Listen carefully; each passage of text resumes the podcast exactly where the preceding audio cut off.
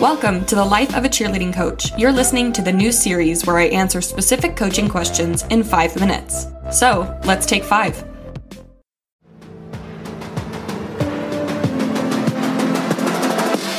This episode is brought to you by the Cheer Coach Planner. Are you ready to replace your bulky coach binder? If so, then you should check out the Cheer Coach Planner. Designed specifically for cheerleading coaches, the Cheer Coach Planner helps you to simplify the administrative side of coaching through the use of planning and organization. Inside, you'll find over 250 pages, including 12 undated monthly calendars, daily life and practice planners, a team section full of forms to help you keep track of everything specific to your team, like rosters, absences, and athlete profiles, and a season section full of forms to help you keep track of everything related to your season, like tryouts, fundraising, game days, pep rallies, and competitions. With a physical planner, digital planner options, and new planners for your captains, you're bound to find an option that works for you. Check them out at cheercoachplanner.com or visit the link in my show notes. The Cheer Coach Planner, your season, your plan.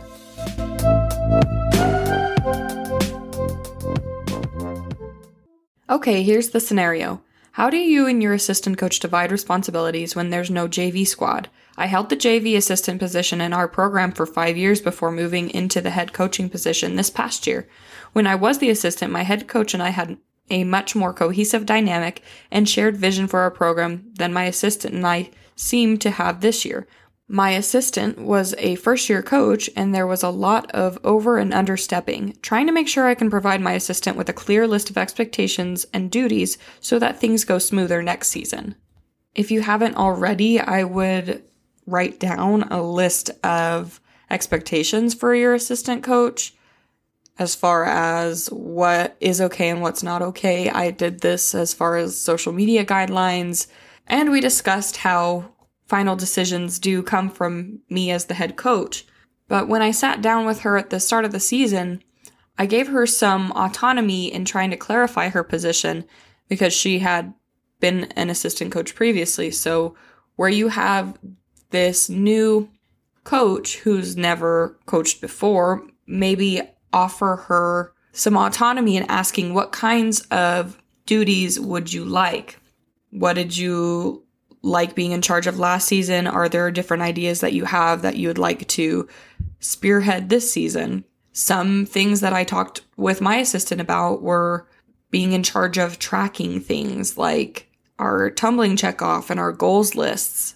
Where you were the assistant in that program for five years, you can discuss with her some of the roles that you had when you held that position and ask her if she would like to add those onto her list of duties and responsibilities as well.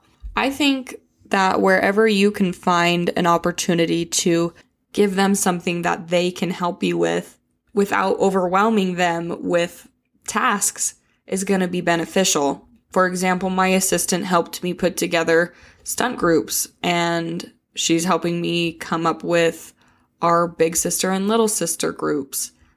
Just small things, but it does help because it takes another thing off of my task list.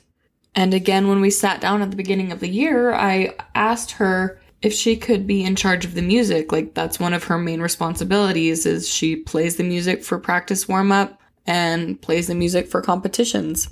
I think it's also very valuable to communicate with anybody on the coaching staff what the plan is. That way we're all on the same page.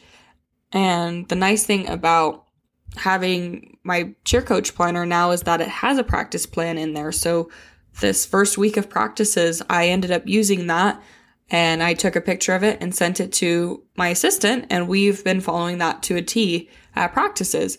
It helps lay out everything that you need to accomplish as well as communicate with your assistant. Hey, I need your help in staying on task and keeping time with what I have set out here.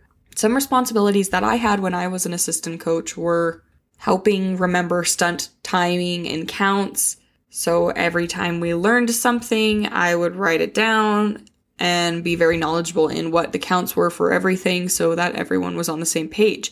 It took a lot of stress from the girls and the head coach because I was there to step in and remember these things for them.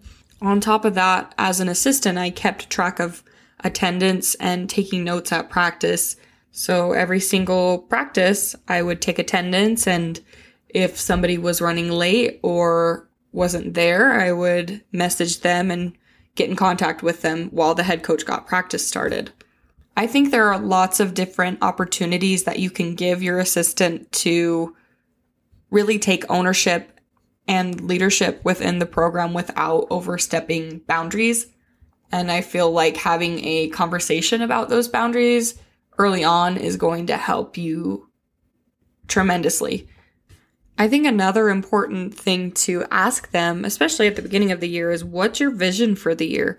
If the vision aligns with your own, then I think it's safe to say that you guys are on the same page and you want what's best for the team. Another thing I did before I even hired on my assistant was ask them interview questions that had specific scenarios in them. Like if an athlete texts you privately and says that they're upset from a decision that I made and they go on to talk poorly of me to you, what would you do? Like it's very specific so that it is clear what the boundaries are in certain areas and in certain situations. I hope that helps, and I hope that you can have a clear and open discussion with your assistant about what their duties are. And it might be good to write them down and have a check in with them every so often or once a week about their duties to make sure they're either keeping up with them or if you can offer some assistance. If you want to be a part of the next episode, please leave a listener voice message. Link is in the show notes. Thanks for listening and go make a difference.